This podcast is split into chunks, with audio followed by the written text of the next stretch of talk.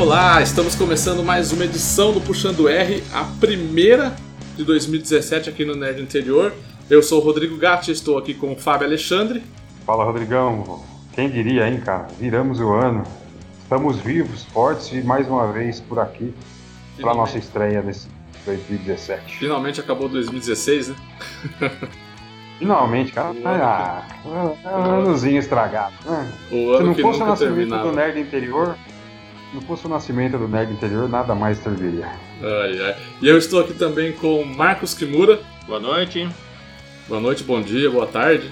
É, boa noite, boa noite. Nós estamos gravando à noite, velho. vai. E aí, Kimura, tava esperando que 2016 acabasse logo também? Pelo amor de Deus. Mas também eu achei, eu achei que 2015 era ruim, 2016, meu Deus do céu. Ah, nada, né? Não há nada que esteja. Como é que é aquele ditado lá? Não há nada que esteja ruim que não possa piorar. Então, estamos aqui no primeiro episódio de 2017, mas eu tenho uma, uma boa notícia pra quem tá ouvindo. É 2017, mas aqui no Puxando R ainda é 2016. 2016 não acabou. O ano que não termina ainda não acabou por aqui. O ano que não termina ainda não acabou no Nerd Anterior, no Puxando R, porque nós vamos fazer o nosso, nosso Top Entretenimento 2016. Cada um de nós escolhemos cinco, os cinco melhores do entretenimento no, no ano e vamos conversar um pouco aqui sobre eles. Vamos embora então para descobrir quais foram as melhores, os melhores filmes, as melhores séries, os melhores jogos de 2016? Bora, bota a vinheta aí. Tô fazendo uma vinheta. Que vinheta bonita. Nossa senhora. Desculpa aí, é que a gente não tem grana ainda pra produzir.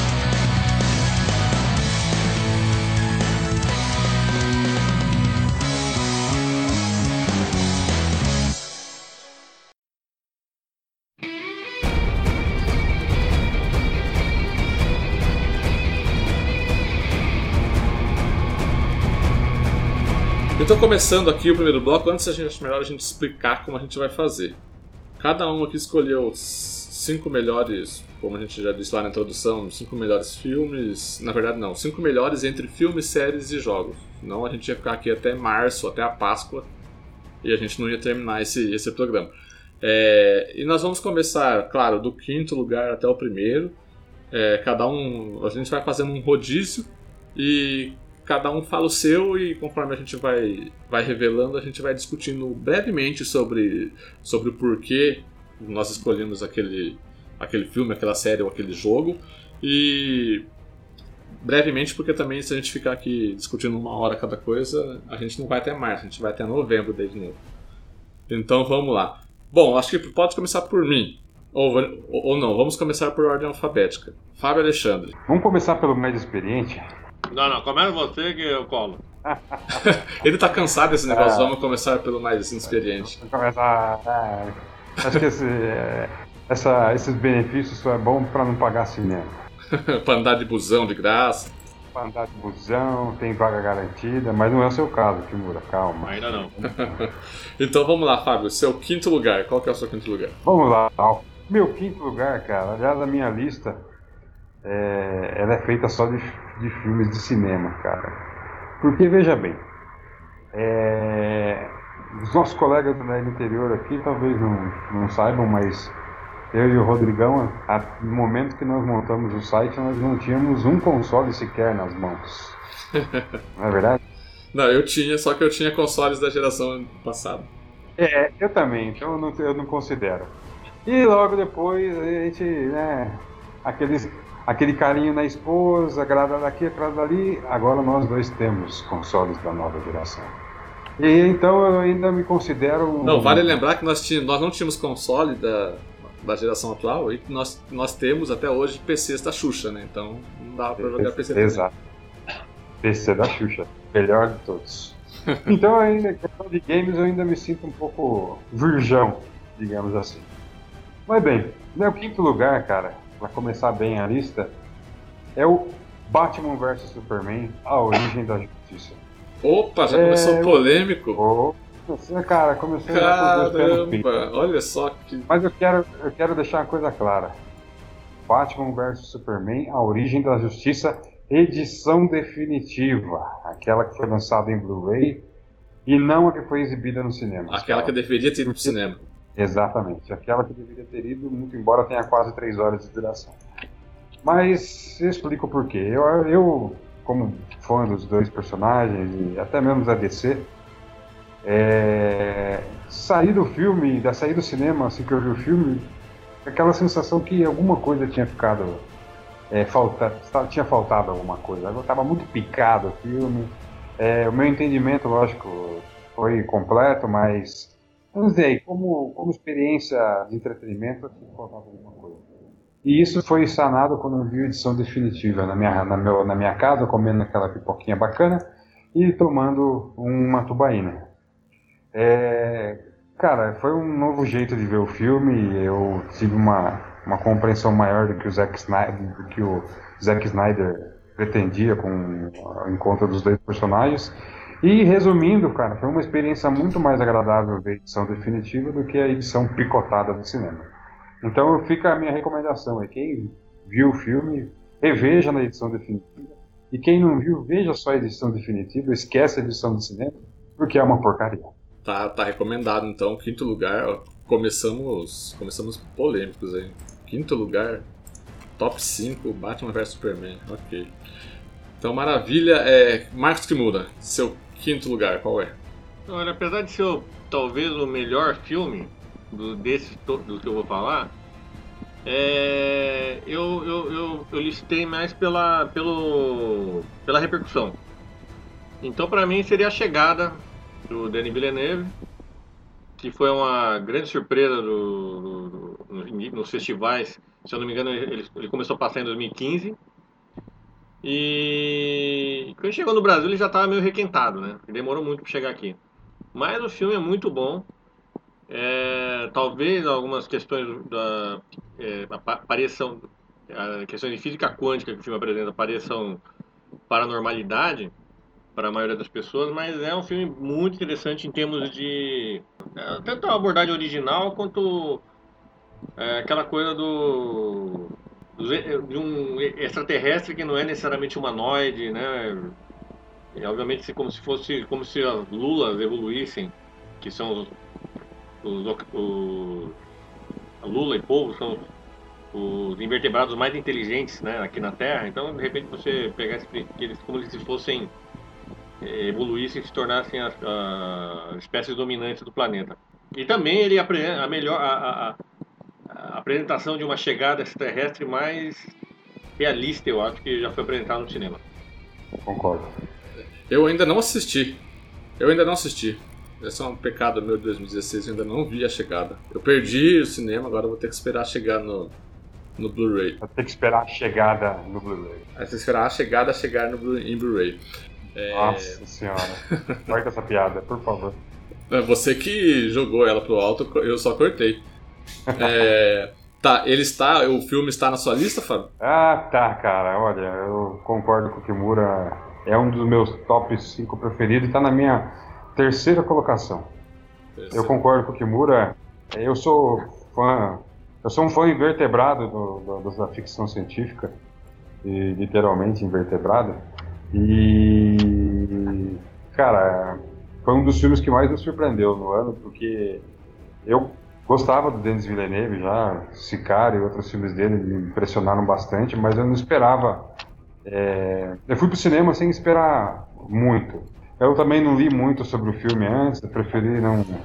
Até porque, como o próprio Kimura falou, o filme demorou um pouco para chegar no Brasil e isso me deixa um pouco irritado.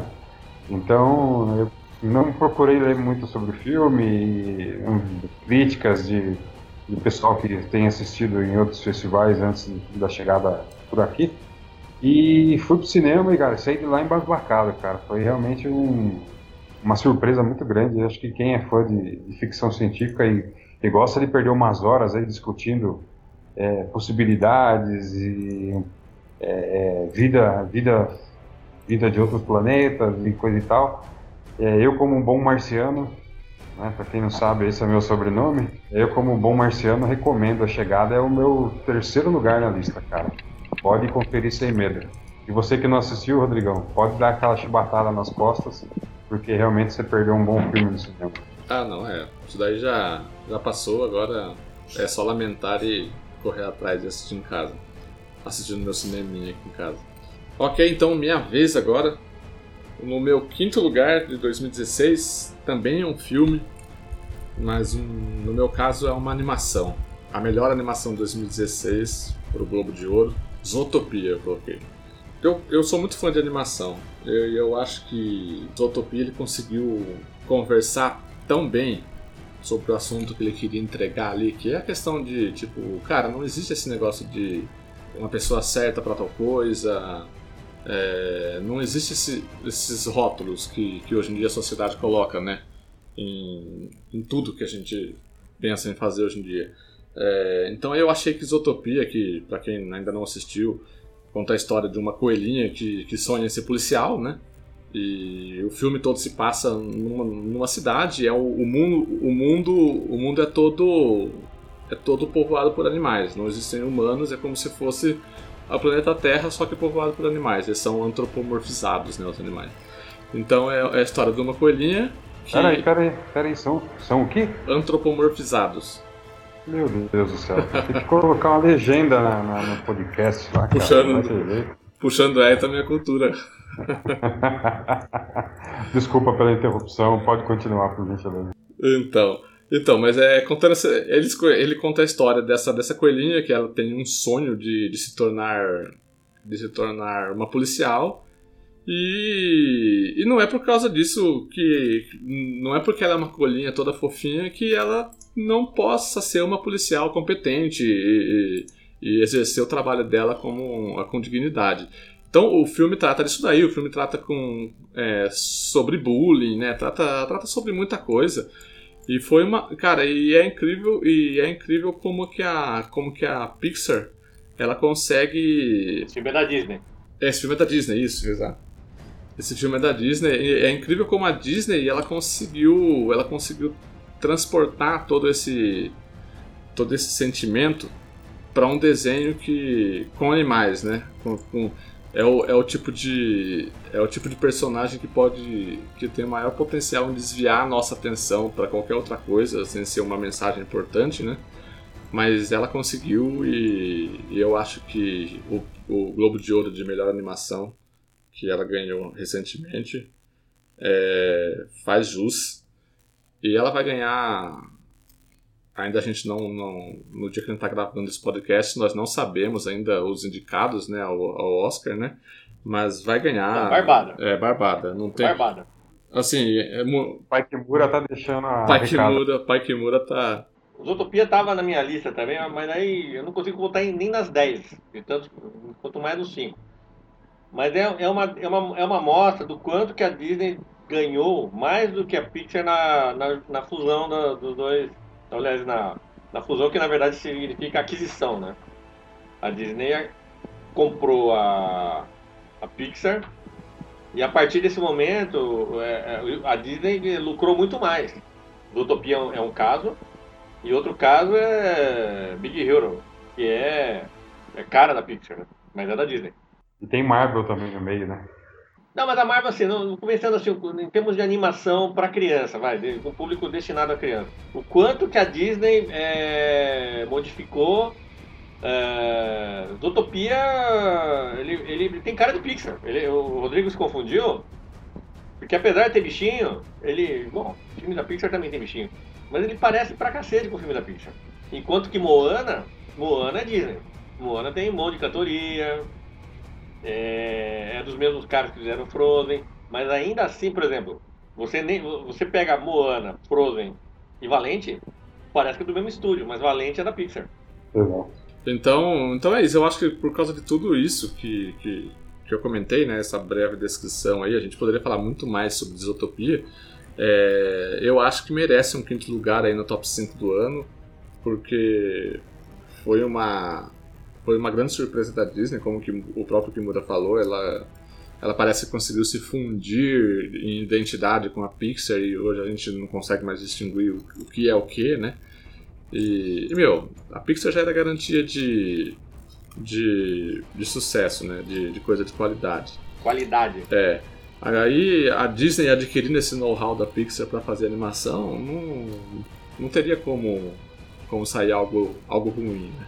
Então é aí, é, quinto, o meu quinto lugar vai para Zootopia. Agora, quarto lugar, Fábio.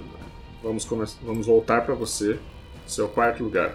Cara, o meu quarto lugar é um filme que talvez não tenha entrado na lista de ninguém, mas é um filme que me agradou bastante porque eu sou daqueles que defendem os personagens indefesos e que, muito porventura, não tenham sido amados até o momento que chegaram às telas de cinema. Eu tô falando do Doutor Estranho, cara. Doutor Estranho, Benedict Cumberbatch me, me encantou. Eu curti pra caramba o filme, me diverti demais. Muito embora na época a gente tenha discutido né, que o filme ele remete muito à, velha fórmula Marvel de, de misturar as piadinhas com aventura e. Sim, inclusive, inclusive esquecemos de falar, nós temos um cast sobre a chegada, né? Se eu não me engano, é o número 3. Não, quer dizer, não é só sobre a chegada, mas nós comentamos sobre a chegada. Acho que é o puxando o R. Puxando o R número 3. Vamos ver se eu tô bom aqui. Tá pesquisando de, aí, né? De adivinhação. Não, imagina, cara. É puxando R04. O, o, o quarto o teclado aparece aqui, viu? O quarto, o quarto. não sei do que vocês estão falando. O quarto episódio do Puxando R fala sobre a chegada. Eu puxei de cabeça aqui, ó, rapidão. Claro, e, nós falamos, e o terceiro episódio nós falamos sobre o Doutor Estranho. Muito bem. E cara, eu, eu gostei do filme. Eu, eu só era, eu não era um grande fã do, do Doutor Estranho na, nos quadrinhos, assim, muito embora tenha lido algumas coisas, mas não era, não sou um expert. E eu estava um pouco apreensivo para saber como ia ser a entrada da, da questão do, da magia no, no universo cinematográfico Marvel, né? E mais uma vez o, o Kevin Feige e toda a equipe lá da Marvel não me decepcionaram, cara. Eu gostei do filme eu achei o personagem muito bem desenvolvido pelo Benedict Cumberbatch, apesar da gente cair mais uma vez na armadilha de que ele é muito parecido, talvez, com o Tony Stark do, do Robert Downey Jr. Mas né, eu achei que o filme tem a sua personalidade própria, os efeitos especiais são do Carvalho e eu, deve, eu creio que devam ganhar aí o Oscar, os, os Oscars técnicos, né? Os efeitos especiais e visuais e, e por aí mais. E tenho certeza que foi uma, uma grande surpresa do, do, ano que se passou. Então, por isso, Doutor Estranho está na minha lista no quarto lugar. Legal. Tá na sua lista também, Kimura? Não. Não, na minha também não. Engraçado, o melhor filme, o melhor filme da Marvel esse ano também não tá na minha lista, é Capitão América, né? Guerra Civil. Eu acho, acho que não tá na lista de ninguém, porque ele é um filme que ele, ele, ele empolga no, no, quando você vê assim, mas depois ele cai no, mas é, é engraçado como os melhores filmes da Marvel, no fim das contas, acabam sendo os do Capitão América, né? E o Soldado Invernal também era o melhor filme da, da temporada. Na verdade, o melhor filme da Marvel não tá nenhuma das duas listas aí, mas está na minha. É, não, mas eu queria. É, apesar de Doutor Estranho não estar na minha lista, é uma boa indicação porque é o primeiro personagem. É a primeira apresentação de um personagem místico né, no, no universo cinematográfico da Marvel. E apesar de, de tudo que a gente já falou lá no cast lá na minha opinião, ter destoado um pouco do personagem, aquela, aquela obrigatoriedade da Marvel de enfiar uma piada a cada cinco minutos, porque senão parece que o filme vai, vai ser horrível. É, no, no final, o saldo é, é muito positivo. Então é uma boa. Eu, eu acredito que seja uma boa indicação aí. Agora vamos para o quarto lugar do Sr. Kimura. Kimura, só qual a sua quarta posição de 2016? Para mim, eu fiquei, na, eu fiquei dividido em dois, porque tem um lado do cinéfilo, um crítico mais um crítico mais rigoroso e a parte do, da repercussão pop. Eu acabei, então eu fiquei entre Westworld, o seriado, e Aquarius, o filme. Eu acho que nenhum de vocês viu nenhum dos dois, né? Opa, eu vi Aquarius. Você viu Aquarius? Não, eu vi, eu vi Westworld. Eu vou, eu vou ficar com Aquarius porque, enfim, eu acho que precisa ter um, um destaque para o cinema brasileiro, que esse realmente é um filme Além de ser né, a Sônia Braga, que é a grande estrela da nossa, gera, nossa geração, da nossa época, nosso, nosso período, ela tem a, sua, a maior atuação da sua carreira e o Kleber Mendonça Toledo se consolida como um dos grandes cineastas brasileiros contemporâneos. Ele já tinha feito o Som ao Redor, que é sensacional, o Aquário, embora é, ele, ele remeta a um tema similar, mas é muito diferente. E talvez por ser mais focado, ele, ele é superior. Em, em vários aspectos ao, ao som ao redor. Então eu acho que pelo, pela questão da, da importância do cinema brasileiro, que é para não ficar parecendo que é tudo é comédia comédia da Multishow, eu acho que eu, eu destaco o Aquarius como meu, meu quarto lugar. Ah, legal. Aquarius está na lista de mais alguém aí?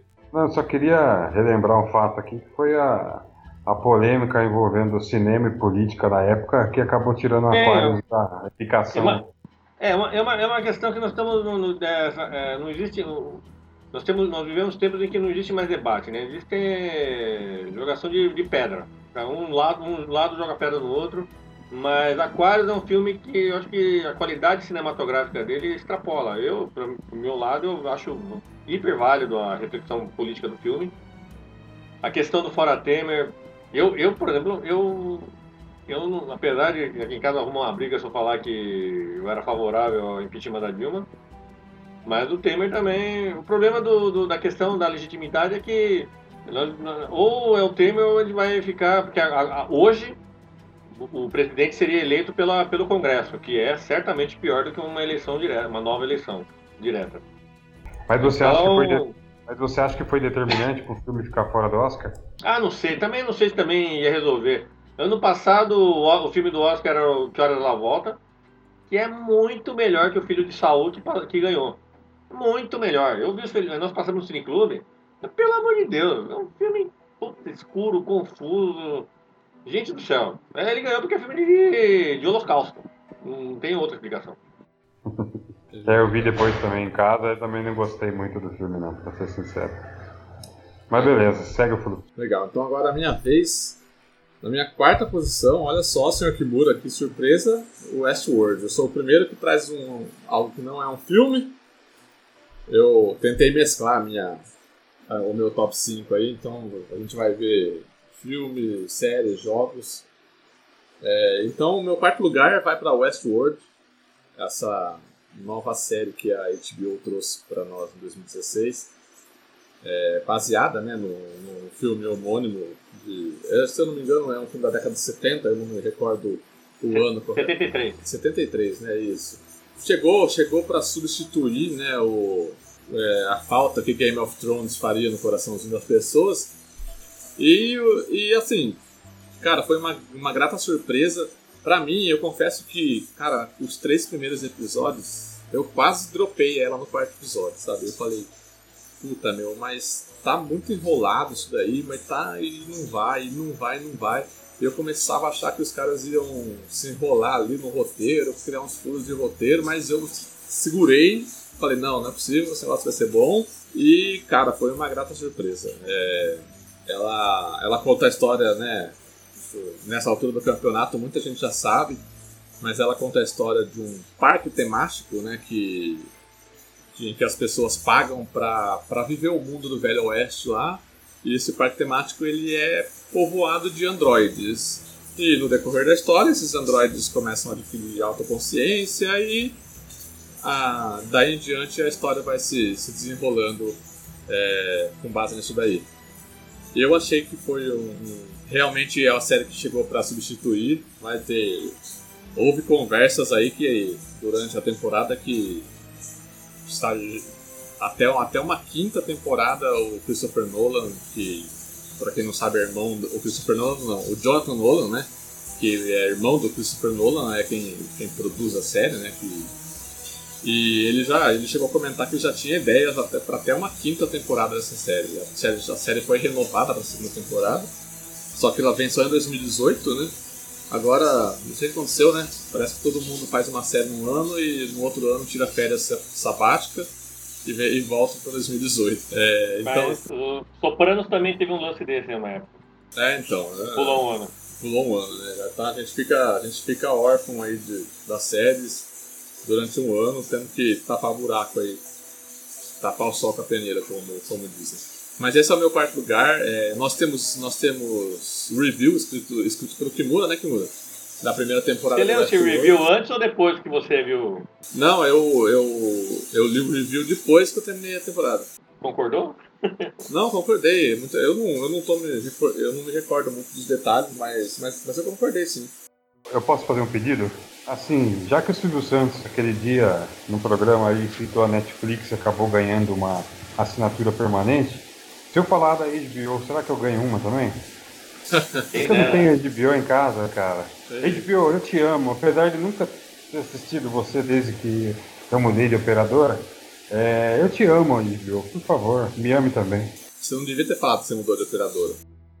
A HBO teria que saber que. A, pra HBO você nunca teve HBO. Ah, eu nunca tive HBO desde que começou a passar é Westworld, entendeu? Isso me deixa chateado. Mas é, fica aí o apelo, por favor, alguém da HBO tá, tá ouvindo aí, me amem, por favor. Então, mas é só pra concluir, é, por quê? Porque o Westworld tá no meu quarto lugar? É porque eu achei que o Westworld seria seria uma série. Eu, eu tive. Não achei, eu tive um receio que o Westworld seria uma série. Assim como o filme de 1973, que acaba, acaba degringolando só por uma perseguição de androides atrás de humanos e matança e tal, tal, tal. Mas, é, felizmente não foi isso, né? Foi uma série que, falou muito sobre o intelecto humano, sobre o comportamento humano, né? Do, do, do que o ser humano é capaz de fazer quando ele tem ele tem a permissão de fazer o que ele quiser. E eu gostei disso daí. Eu achei que, que foi na, na toada certa.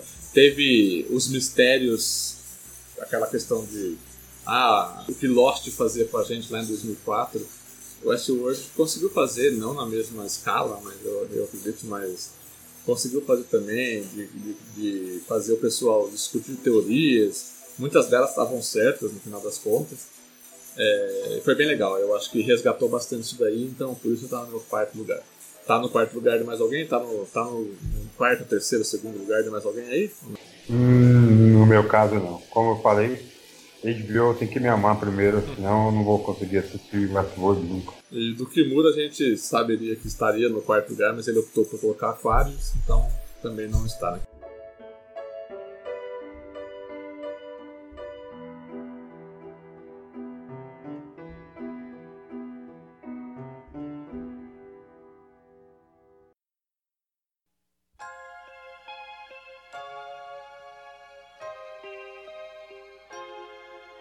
Então vamos para o terceiro lugar agora.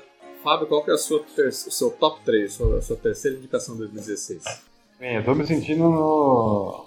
naquele amigo secreto, quando você é o primeiro a ser sorteado e você pega a pessoa que também te pegou e aí a brincadeira já termina. Porque o meu terceiro lugar é a chegada, cara. A gente já falou dele, então passa pro Kimura aí. Então, por que você não comentou sobre a chegada? Você não falou que era o seu terceiro lugar quando o Kimura falou? Vou te falar, viu? A gente fala as coisas. Eu falei? Acho que não. Eu não falei? Você falou que tá no meu também? Você falou? Então eu, eu que vacilei aqui. Bem, tá na minha lista, mas talvez eu não tenha falado que foi no terceiro lugar. Não, então, então acho, acho que eu, eu, posso ter comido bola também. Há uma chance, há uma boa chance disso, disso ter acontecido. Mas perdeu a nossa audiência.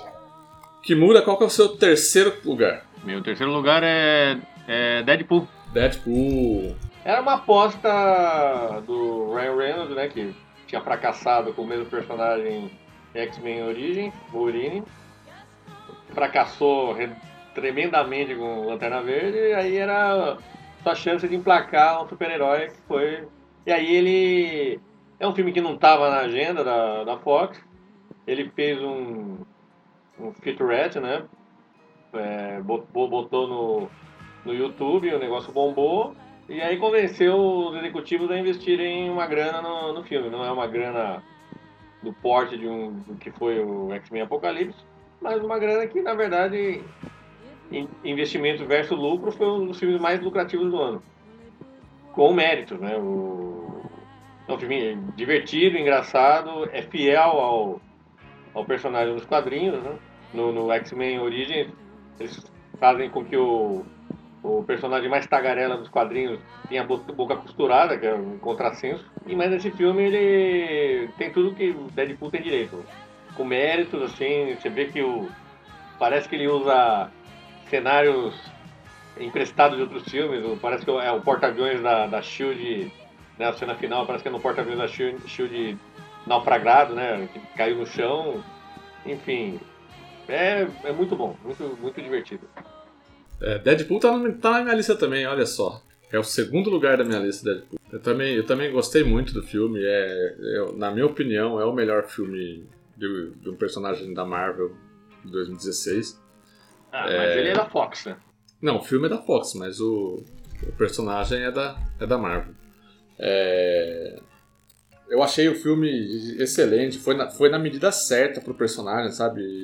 O tipo de humor, a, a constante quebra de, da quarta parede, os personagens, até, a, a, até os personagens secundários são, são personagens ótimos, que eles estão ali na. Puta, nenhum deles exagera em nenhum momento em aparecer em, em cena, sabe?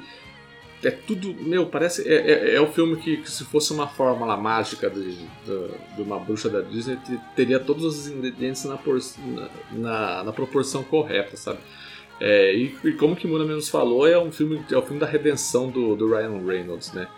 É, que eu, eu, eu acho ele um pouco injustiçado, eu acho ele um bom ator. Destaque, ele, ele, ele conseguiu ele, as duas primeiras indicações de um filme de super-herói para o Globo de Ouro. Exato. Ele o melhor ator. Exato, então. Eu acho ele um pouco injustiçado, ele, claro, ele cometeu muita, muita besteira em, na escolha, na escolha de papéis, né? até, até desenvolver papéis mesmo. Só que eu acho que, que, que ele é um bom ator e, e Deadpool chegou como um presente para ele, né? É, então aí é o meu segundo lugar, Deadpool. É isso aí. Qual que é o terceiro, seu? Ah, então, agora vamos pro meu terceiro lugar. Agora é minha vez para falar o meu terceiro lugar. Eu falei do Deadpool, que é o meu segundo, porque já está na minha lista, opa, então vamos repetir opa, lá. Opa, opa, peraí. O Deadpool é meu primeiro, cara. Opa, olha que maravilha. É o filme mais lindo e maravilhoso e sensacional de 2016, cara. Mais, mais lindo é foda. mais lindo, cara. Mais lindo que existe. Porque, cara, concordo com tudo que vocês disseram, mas eu sei que o grande é, diferencial, assim, o grande, é, a grande vitória do Deadpool, além de toda a reviravolta na carreira do, do Ryan Reynolds, foi, cara, a, a, Fox principalmente ter apostado no projeto, mas ele ter mostrado que num filme de super-herói dá para ser mais adulto, entre aspas, digamos assim, dá para ser uma coisa mais é, madura, com é, cenas de, de sexo, violência e coisa e tal. E não precisa ser aquela coisa um tanto quanto infantil, da, dessa fórmula que nós conhecemos e já criticamos da Marvel, das piadinhas, como você mesmo falou, Rodrigão, a cada cinco minutos. Então eu acho que o Deadpool veio para mostrar que existe um, um, um, público adulto, mais experiente, que também gosta de filme de super-heróis e também gosta de, de, que o filme de super-heróis seja é, feito para ele, entendeu? Eu acho que isso também foi uma grande característica do Deadpool é, e um dos fatores do seu sucesso, porque o filme custou pouco, né, em termos hollywoodianos, fez uma baita de uma grana e agora vai, vai ganhar uma continuação aí que é, me deixa um pouquinho preocupado, porque quando você ganha mais, põe mais grana no bolso, você pode perder a essência da coisa, né? Mas eu acho que o Ryan Reynolds é, deve muito ao personagem e vice-versa, então eu acho que ele não vai descuidar nisso daí.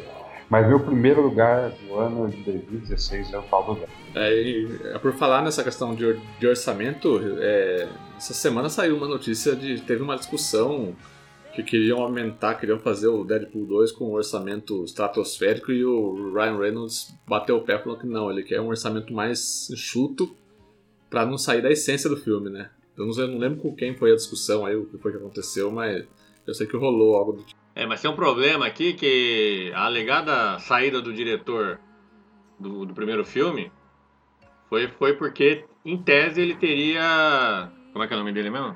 Tim Miller. Reivindicado um orçamento maior. Aí depois ele deu uma entrevista falando que não era nada disso. Que a questão era outra, que não tinha nada de, dele querer é, uma produção maior e tal, que isso era uma conversinha.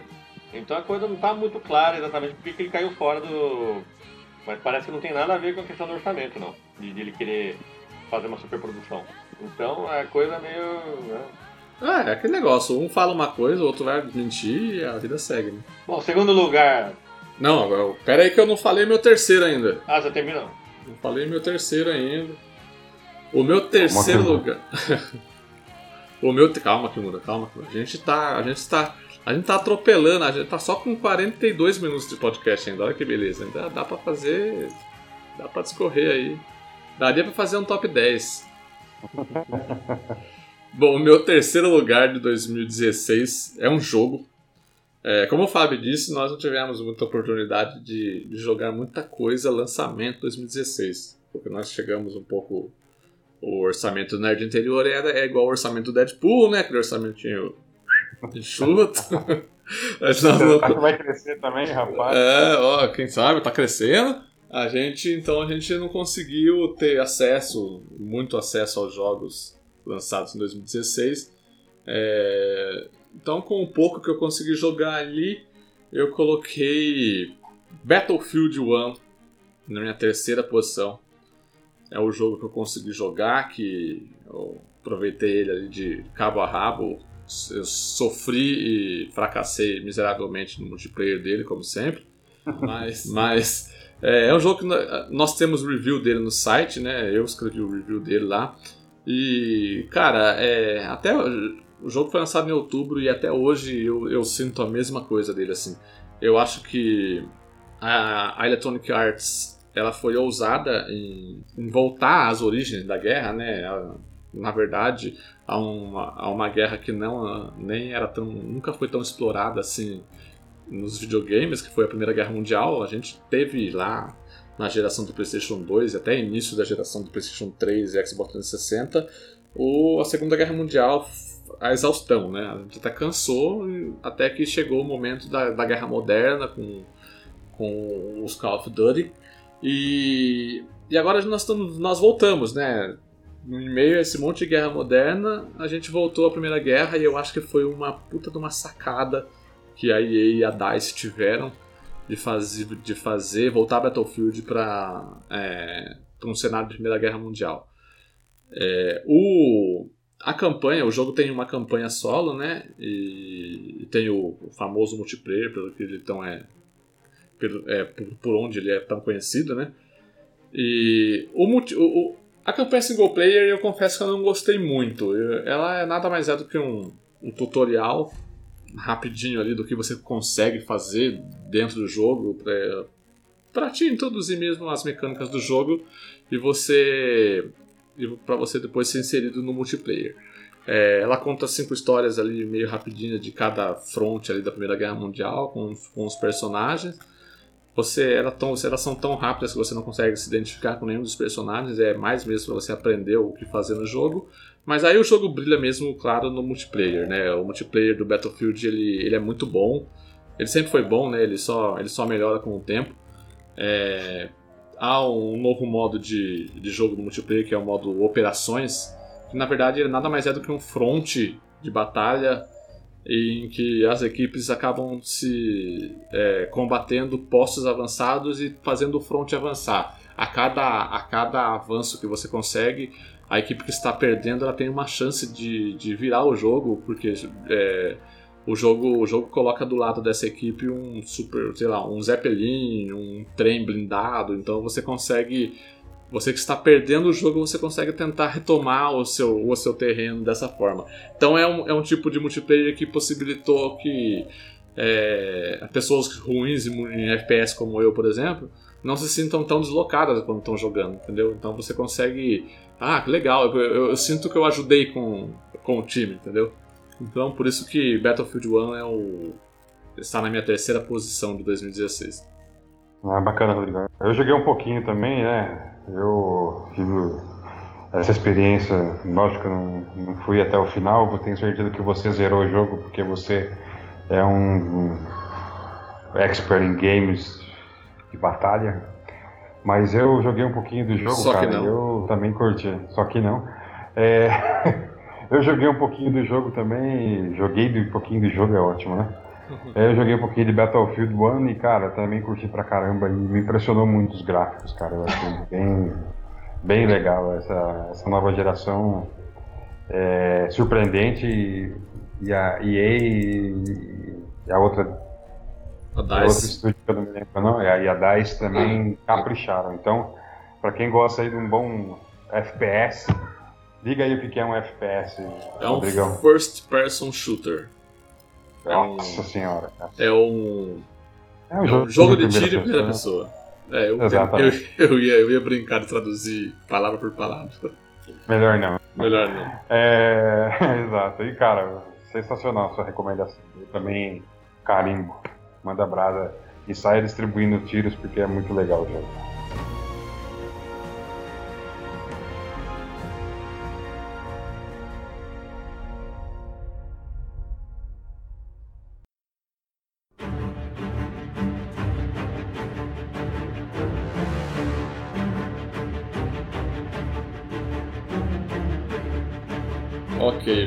Retomando aqui. Segundo lugar do Fábio agora, Fábio, sua vez. Muito bem. Meu segundo lugar, para vocês verem como eu sou fã de, história em quadrinhos e das adaptações de história em quadrinhos, é um filme que me deixou maluco em 2016, só não mais do que Deadpool, que é Capitão América Guerra Civil. O filme, como o próprio Kimura falou aí, eu acho que o- os filmes do Capitão América têm se destacado, né? Principalmente o Soldado Invernal e esse Guerra Civil pela pela pela trama que envolve política e, logicamente, envolve outras questões, é, além das quais a entrada de novos personagens. Né? A gente que é fã de quadrinhos gosta, quer ver todo mundo né, junto na tela, aquele personagem que você acha que não, não vai para o cinema, ele acaba indo de uma maneira que você não esperava. E o Guerra Civil trouxe isso, cara. Eu acho que aquela cena da, da, da briga no aeroporto na Alemanha já está entre os, as cenas icônicas da história do cinema. E, cara, uma das, das qualidades do filme, uma das, um dos destaques do filme é a apresentação do Tom Holland como novo Homem-Aranha, né? Eu tô botando fé no moleque. Eu acho que ele vai ser a representação é, máxima aí do, do personagem é, levando-se em consideração a, sua, a criação dele, a gênese pensada pelo, pelo Stan Lee, né? Então eu acho que com tudo isso e com a própria história do filme que eu achei muito interessante, é, a questão da, das duas posições dos, dos heróis a favor da, do registro, os heróis contrários ao registro, né? O Tony Stark dando uma de bundão, né? Eu gostei, para mim foi um grande destaque. Eu e o Kimas vimos a, a cabine de imprensa ao lado de Rubens Zedwald, filho. Rubens Erfal Filho, dos caras do Caramba. Omelete, Exato. a Isabela Boscov tava lá, o Sadovski tava lá, tá todo mundo lá. Tá vendo? Você pode fazer inveja nos nerds, mas é pra mostrar também, cara, que se Rubens Zedwald filho tava lá, é porque o filme de herói hoje em dia não serve, não é só pra quem é nerd. O filme de herói agrada todo mundo. E hoje é. Ele tava lá pra é falar quem mal manda depois. aí. É, então, mas não faz mal, tava lá. E. Todo mundo, todo mundo saiu super entusiasmado do- da, da sessão, isso é fato. E teve gente que saiu correndo porque deram um, um achocolatado lá que tava quente e muita gente ficou com dor de barriga. Você lembra disso? É, eu lembro. Mas Muito morrendo de fome, a única coisa que tinha é aquela porra daquela chocolatada. É, mesmo que desse dor de barriga e caganeira. Meu, Mas, então, voltando, que é, é, o filme sacramenta aí a, a questão da, das adaptações como o expoente hoje do cinema de entretenimento. Eu acho que é uma discussão nossa, né, Kimura, com o Paulo Celso, que vive falando que tem muito filme de, de super-heróis no cinema, que isso vai enjoar. Eu acho que não, cara. Eu acho que o jeito que os caras estão fazendo, estão trazendo os personagens aos poucos, é, reinventados para um, um, um novo século, para uma nova plateia. Eu acho que o, o gênero, né, que eu vou dizer que é um novo gênero, ainda tem muito fôlego e ainda vai dar muito o que falar. Então, para completar meu top 5 aí, já que o Deadpool é o primeiro, é o segundo lugar é o Capitão América Guerra Civil. na verdade, eu. Teve um. Alguém destacou. Putz, eu nunca lembro, né? Eu devia anotar onde é que eu li essas porra. É. Que falou que os filmes de super-heróis estão, estão contaminando ah, os outros, o resto do cinema. O que é uma verdade. Se você pegar Star Wars, a Disney comprou e resolveu fazer mais ou menos o que está fazendo com a Marvel, que também é propriedade da Disney, do conglomerado. Fazer um universo compartilhado. Mas eu não E- vejo isso como algo ruim, cara. Não, não, não, não. Pelo contrário, acho que é uma forma de você. Tá, você não tem coisas novas tal. Eventualmente sim, mas aí você. Você tem que pensar o seguinte: o, o, o cinema a indústria depende de, de, de grande de, de, bilheteria. E é uma, é uma indústria cada vez mais cara. E se não vê uma, uma caralhada de grana, meu, o negócio não anda. E é o grande cinema também que sustenta o pequeno cinema.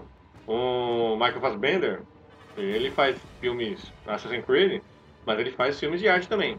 Você pega a, a Felicity Jones é uma atriz que de filmes né, menores, filmes mais de arte, pelo menos dois filmes, é, pelo menos um filme se destacou, Teoria de Tudo, enfim. É, não existe essa, essa compartimentalização. Assim. O cinema, a, a indústria do cinema é tudo.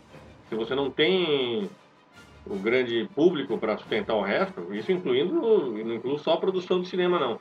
Inclui também a exibição. Não sustenta. Então, nesse aspecto, eu acho que é um caminho válido.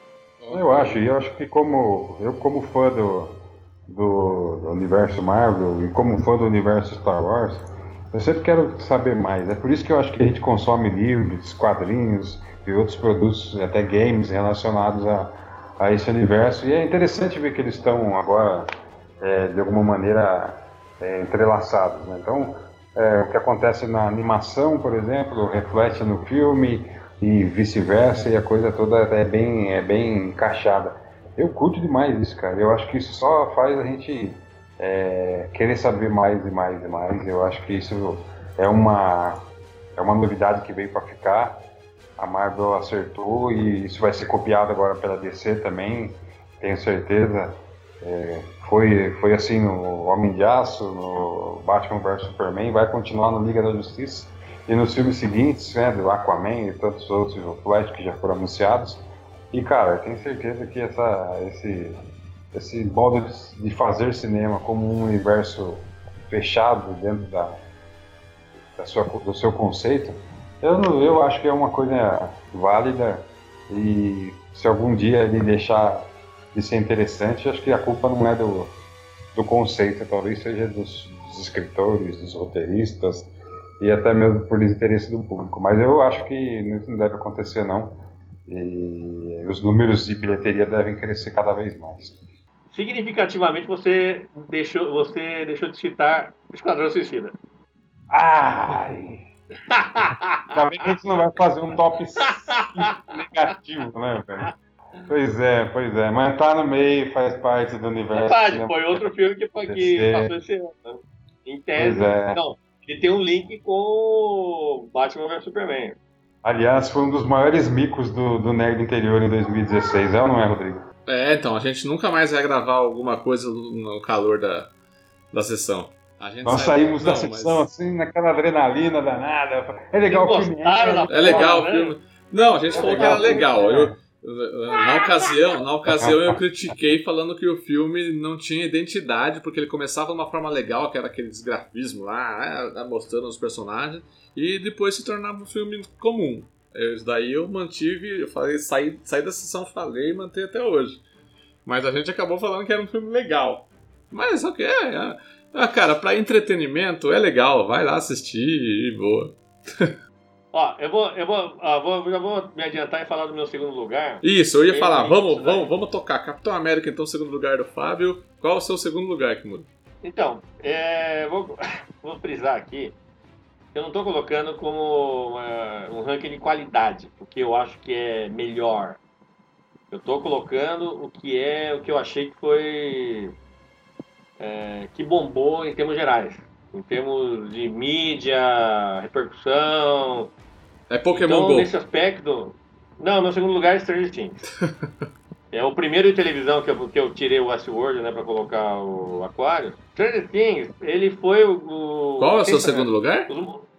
Stranger Things. Não, eu não aguento mais ver as crianças de Stranger Things, cara. Todo lugar. Olha, veja as crianças de Stranger Things pondo roupa no varal as crianças de Stranger Things dançando na chuva. Mas, as crianças de Stranger Things fazendo rocambole. Puta que pariu, mas cara. Por que que, mas por que que aconteceu isso? Porque a série bombou. Porque a série foi uma sensação. Não, no, aconteceu isso porque as crianças no, são carismáticas, as crianças são, são legais. São... Porque é seriado foi um sucesso. Exato, né? também, As contribuiu. Podiam ser bonitinhas, mas se o seriado fosse uma bosta, ninguém ia prestar atenção. Não, claro. O seriado chamou atenção. Porém, veja que engraçado. Ele foi assim. A sensação do. As crianças tiveram um puta destaque no, no M. Tiveram um puta destaque no Globo de Ouro. De novo, na- naquela abertura sensacional, diga-se de passagem. E... Mas ela não, não concorreu a prêmios importantes. No Globo de Ouro foi praticamente ignorado.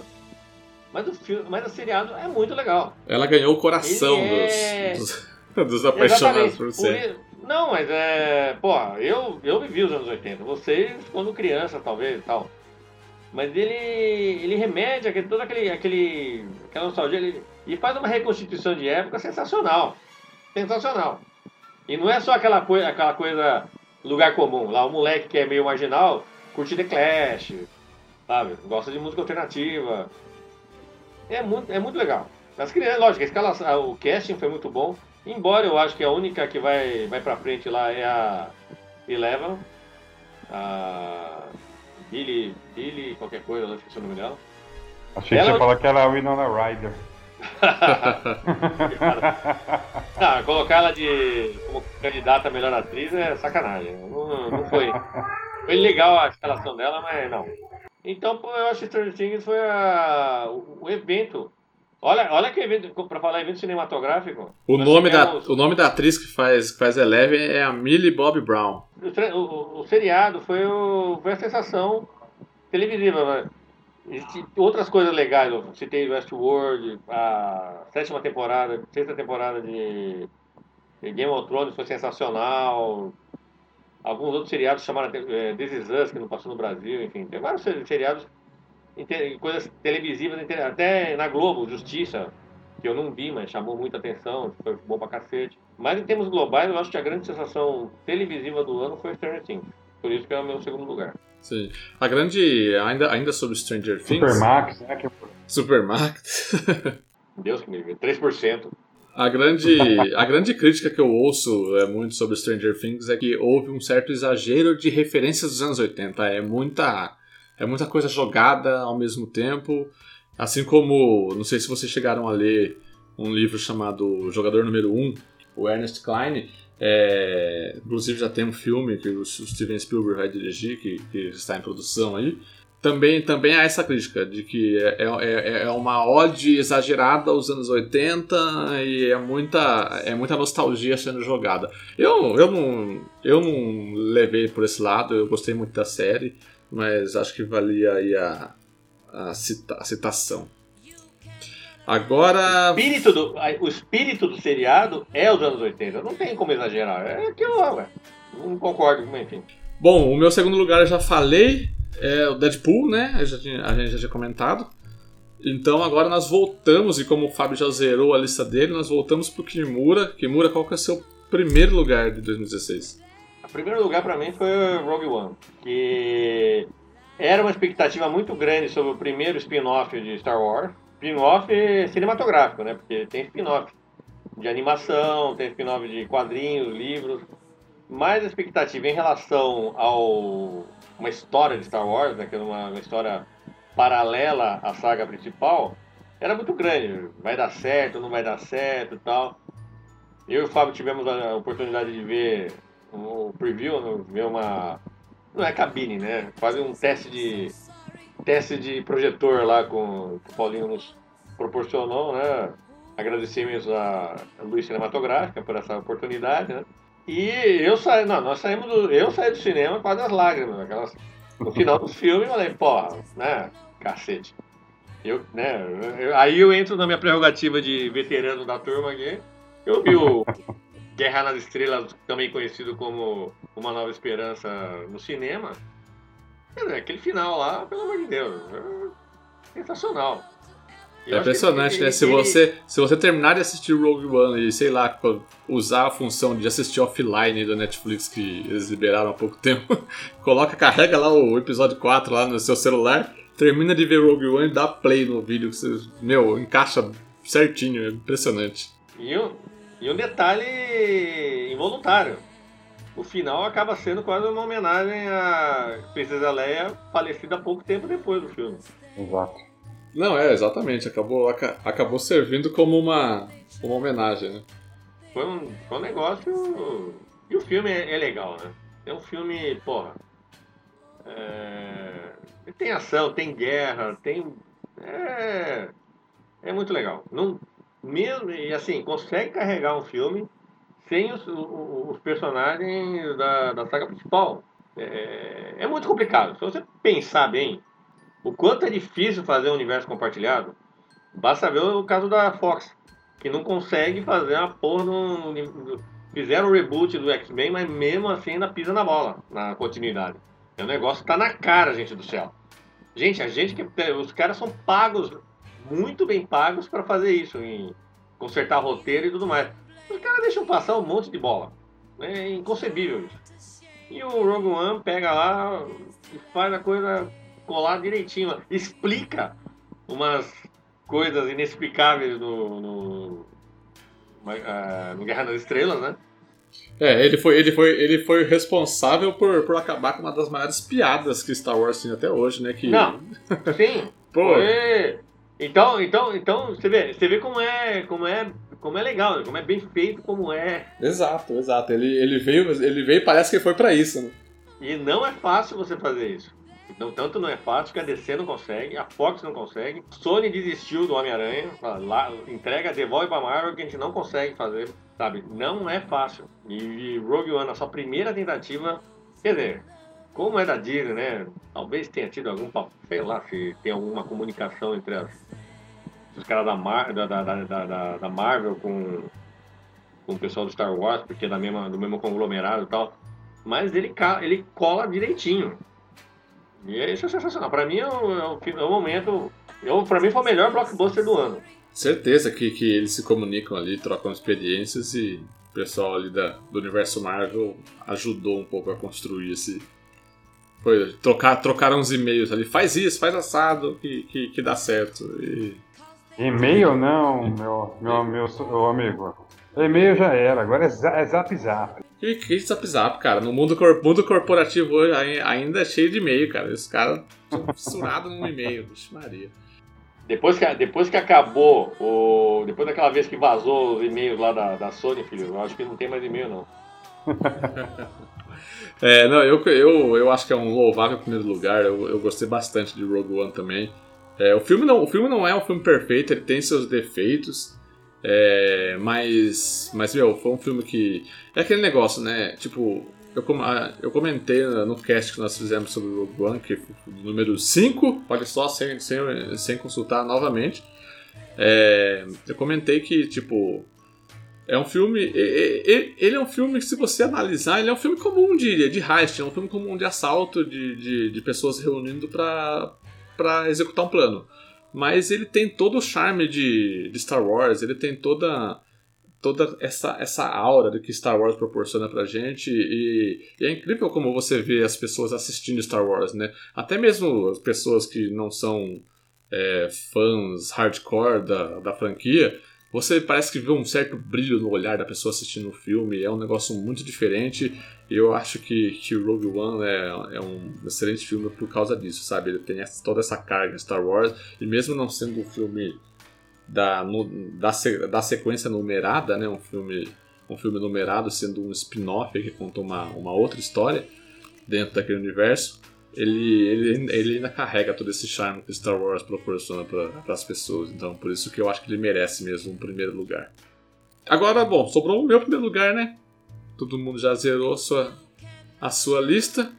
O meu primeiro lugar, o meu primeiro lugar de 2016 ficou por uma série Black Mirror, a série da Netflix, agora da Netflix, né? Antigamente era uma série da BBC de Londres, foi comprada pela foi comprada pela Netflix e a Netflix nos entregou seis magníficos episódios da terceira temporada. Black Mirror, para quem não sabe, é uma a gente falou em- também brevemente em um dos episódios de no primeiro episódio do, do Puxando do R nós falamos sobre ela, né, Fábio? Na estreia, cara. Na estreia do Quando Puxando R começou. quando tudo começou, quando, quando o Puxando R era somente um embriãozinho. E olha que filmes de origem são chatos, hein? Vocês começaram, vocês começaram na primeiro episódio da terceira temporada, aquele com a Bryce Dallas Howard? É claro. Isso, não, nós falamos, nós falamos. O, o Ângelo, que comentou sobre o Black Mirror na ocasião, ele já tinha assistido os seis, as, os seis episódios da terceira temporada. A gente comentou sobre a terceira, meio que por cima da terceira temporada toda. É, e, inclusive, inclusive eu, não, eu, não, eu, não, eu não tinha assistido Black Mirror até aquele momento. E depois do cast eu falei, nossa, deve ser muito interessante, eu vou começar a assistir. Peguei do primeiro episódio da primeira temporada e. E tipo. Em uma semana eu terminei de ver, de ver as três temporadas. E. E é incrível. Para quem não conhece, Black Mirror é uma série, é uma série antológica, né? Ela não é uma série que tem que, que existe uma história sequencial de episódios, você, se você perder um episódio, você, você acaba se perdendo ali no meio da história. Cada, cada episódio é um episódio fechadinho. Eles são episódios assim, considerados longos, né? De uma hora, tem episódio até de uma hora e meia. Só que, é uma, só que são temporadas curtinhas. A, a primeira temporada são, são três episódios, se não me engano. A, a, segunda são quatro e a terceira são seis episódios. São coisas bem breves. E, e ela, é uma, ela é uma série que, que debate um pouco sobre, sobre a tecnologia e o, o que ela está se tornando para o ser humano, o que ela está se tornando para nós, como nós utilizamos a tecnologia. Ela é bem legal que ela até projeta ela até projeta tecnologias que não é muito difícil de você imaginar que nós podemos estar usando daqui uns 10, 15 anos, entendeu? Então eu, eu gostei muito de Black Mirror, foi uma boa novidade, eu não, eu não conhecia a série, eu passei a conhecer depois que a gente gravou, que o Ângelo comentou sobre ela. E, cara, são episódios que. Da, da terceira temporada, assim, que eu posso recomendar. Se você nunca assistiu Black Mirror, vá assistir, tipo, o episódio número 4, que é San Junipero. É um episódio que ele é. Ele é um pouco deslocado do restante dos episódios, mas é um episódio mais leve, que conta uma história, uma, a história mais legal, sabe? A história mais emotiva, a história mais bacana de, de você. de uma pessoa que nunca viu Black Mirror entrar dentro desse mundo. Não dá pra. Não dá, eu acho meio complicado você falar. Começa, começa do primeiro episódio, que é o episódio do porco lá, que você pode se chocar. Bastante. É bastante. Então, assim, eu acho que, que, que é uma. Um, o meu primeiro lugar foi uma grande surpresa para mim.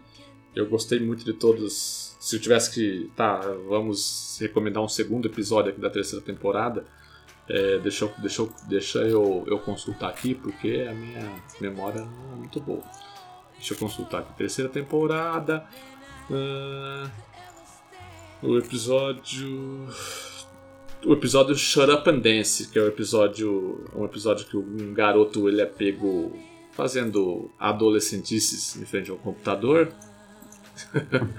e ele é obrigado a começar a cumprir um, um, umas tarefas que um, um grupo de desconhecidos vai, vai determinando para ele. Cara, esse episódio é incrível. É o episódio mais puxado pro terror, assim, que tem em, em Black Mirror. E eu gosto muito de terror, então, cara, é um, outro episódio aí que, que, você, que é muito recomendado pro pessoal.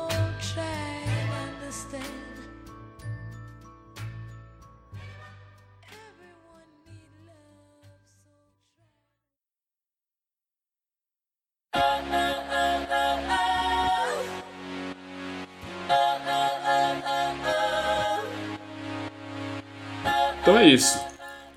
Esse. Muito bem. Esse é o nosso top 5 de 2016. Recapitulando aqui, vamos recapitular o top 5 de cada um. O top 5 do Fábio foi Batman vs Superman, do, do quinto pro primeiro, né? Batman vs Superman, a versão definitiva, né, Fábio? Blu-ray. Do, Doutor Estranho, em quarto lugar. A Chegada, em terceiro lugar. Capitão América Guerra Civil, em segundo lugar e Deadpool em primeiro lugar. Só filme aí. Só, ó, tirando a chegada, só tem filme de super-herói. Oh, que maravilha. Qualquer semelhança é mera coincidência. o top 5 do Kimura é A Chegada em quinto lugar, Aquarius, aí um, representante, um representante brasileiro no quarto lugar, Deadpool em terceiro, uma série Stranger Things da Netflix em segundo e Rogue One em primeiro lugar. E o meu quinto lugar, o meu top 5, né? Com o quinto lugar vem Zootopia. O quarto lugar eu dei para Westworld. O terceiro lugar, um, um, jogo, que é o Battlefield 1. O segundo lugar, Deadpool. E o primeiro lugar, Black Mirror. É... Bom, gente, foi um, um bom ano de 2016, né? Apesar dos pesares, foi um bom ano de 2016 no quesito entretenimento. Eu acho que foi sim, cara. Tivemos grandes bilheterias, filmes que levaram multidões para o cinema, tivemos boas adaptações de quadrinhos, bons games, boas séries. É, no mundo dos quadrinhos, da história de quadrinhos, também tivemos a volta do Cavaleiro das Trevas, né? Terceira série dos Cavaleiros das Trevas com Frank Miller. Eu acho que 2016 para o mundo do entretenimento foi, foi bem positivo, sim, lógico. Né? No mundo da música tivemos algumas perdas que são bem é, lamentáveis, mas é, como diria o Rei Leão, é o ciclo da vida, né? E não tem jeito, é, vamos até manter a, o que, o que é bom é, é eterno, graças ao, aos deuses do entretenimento. Então esses, esses, esses legados continuam e eu tenho certeza que 2017 vai ser do caramba também. Já começou bem e vai melhorar ainda mais. Com certeza. Kimura, alguma consideração final? É, eu, eu tinha colocado aqui como um dos destaques do, do ano justamente a, a batalha entre Capitão América e Guerra Civil contra Batman vs Superman, A Origem da Justiça. Que foram filmes com temáticas muito parecidas, e que se acabaram se enfrentando na bilheteria com é, pouco tempo de diferença entre um e outro, né? Lógico que o Capitão América, a Marvel, como, como é mais escolada, acabou fazendo um filme melhor, com mais apelo e em bilheteria bateu de longe. Mas o interessante de Batman vs Superman para este ano é ter aberto realmente a, a, a, a, possibilidade, a chance de um universo compartilhado da DC, coisa que não vinha acontecendo. A gente vai ter o Mulher Maravilha, que o trailer é sensacional, embora isso não signifique nada, porque do Esquadrão Suicida também era muito bom. E vamos ter o e vamos ter a Liga da Justiça, né? Que é o Vingadores da DC. Que é uma expectativa muito grande em relação a isso. No, no lado do Star Wars, eu acho que o Rogue One ele alavanca a expectativa em relação ao episódio 8 se ele tivesse dado errado, não ia, não ia prejudicar. Mas como ele deu muito certo, eu acho que ele vai ajudar pra cacete né, o, o episódio 8. Uhum. E no, no, na, no lado da televisão nós temos a sétima temporada de, de Game of Thrones, que depois, né, finalmente a, a Daenerys vai chegar no, em Westeros para reivindicar o trono de ferro, vai ser aquela coisa a luta contra os Targaryen vai ser uma coisa sensacional. Tem a segunda temporada de Stranger Things, que é aquela coisa, né? É que nem aquela banda que faz sucesso no primeiro disco, você vai, espera o segundo lá pra ver se os caras são bons mesmo. Eles estão rodando em, em, em, a toque de caixa, porque antes que os moleques cresçam demais, né? Mas vamos ver, é, uma, é, um, é, um, é um porque não dá pra saber se vai ser tão, tão legal. Tem muita coisa. O que era legal, o que era surpreendente na primeira temporada já não vai mais ser na, na segunda. E se você ficar repetindo as mesmas coisas, como disse o, nesse, nesse aspecto, acho que o, o que o Rodrigo falou sobre o exagero de citações dos anos 80, numa segunda temporada vai pesar muito mais. Nós temos é, a Marvel vai ter agora o Guardiões da Galáxia, né? Que é um depois do primeiro filme que foi sensacional. A expectativa é muito grande em relação ao segundo. É, vamos ter o Homem-Aranha, né? Também uma expectativa gigante, né? É, é uma joint venture entre a Marvel e, e a Sony. A aposta é muito grande também nisso daí. Então tem muitas coisas legais assim pra vir por aí. É isso aí, então. Ah, o Kimura já aproveitou e fez uma expectativa aí rapidinha para 2017. E exatamente o que eu ia tocar no assunto é a gente espera que 2017 seja ainda melhor no mundo do entretenimento do que 2016 nos mostrou. Então, para a gente finalizar, lembre-se aí de, de comentarem aí nos comentários o seu top 5. Diga pra gente o que você achou de 2016, quais foram os melhores produtos de entretenimento aí para vocês. É, curtam as nossas redes sociais, né? Curtam a nossa página no Facebook, lá facebook.com.br interior Siga-nos no Twitter, twitter.com.br nerdinterior, no Instagram, instagram.com.br nerdinterior, É, vai lá no nosso canal do YouTube, youtube.com, aí você digita Nerd Interior lá que vai ser o primeiro resultado. Curta lá os nossos, os nossos vídeos. Veja lá o que a gente. O nosso vídeo que a gente fez, apesar da gente falar que nunca ia fazer, a gente fez novamente, depois da sessão de Rogue One, uma, um bate-bola lá com dois amigos, amigos nossos convidados, o Caio Guimarães e o Danilo Tesoto. Curtam lá para você que ainda não assistiu, ou até para quem já assistiu também, para saber o que a gente achou ali do Rogue One, no calor do momento. É, é isso, né, Fábio? Muito obrigado pela presença. É nóis, Rodrigão. Eu acho que a gente começa bem 2017, relembrando que foi bom em 2016. E a partir das próximas semanas a gente entra com os dois pés no peito falando das novidades da, dos cinemas, dos games e tudo que envolve o mundo do entretenimento. E logicamente sempre é, com o nosso puxando o R, que é onde a gente tem espaço para falar à vontade daquilo que a gente gosta, para falar as bobagens que a gente gostaria de falar, que todo mundo ouvisse, sem que poder, é, sem ter qualquer tipo de, de obstáculo. E então aguentem a gente que 2017 chegou e a gente vai continuar aqui enchendo sua paciência. Exato. Kimura, muito obrigado. Alô, até a próxima. Falou, um abraço e até a próxima, pessoal. Valeu.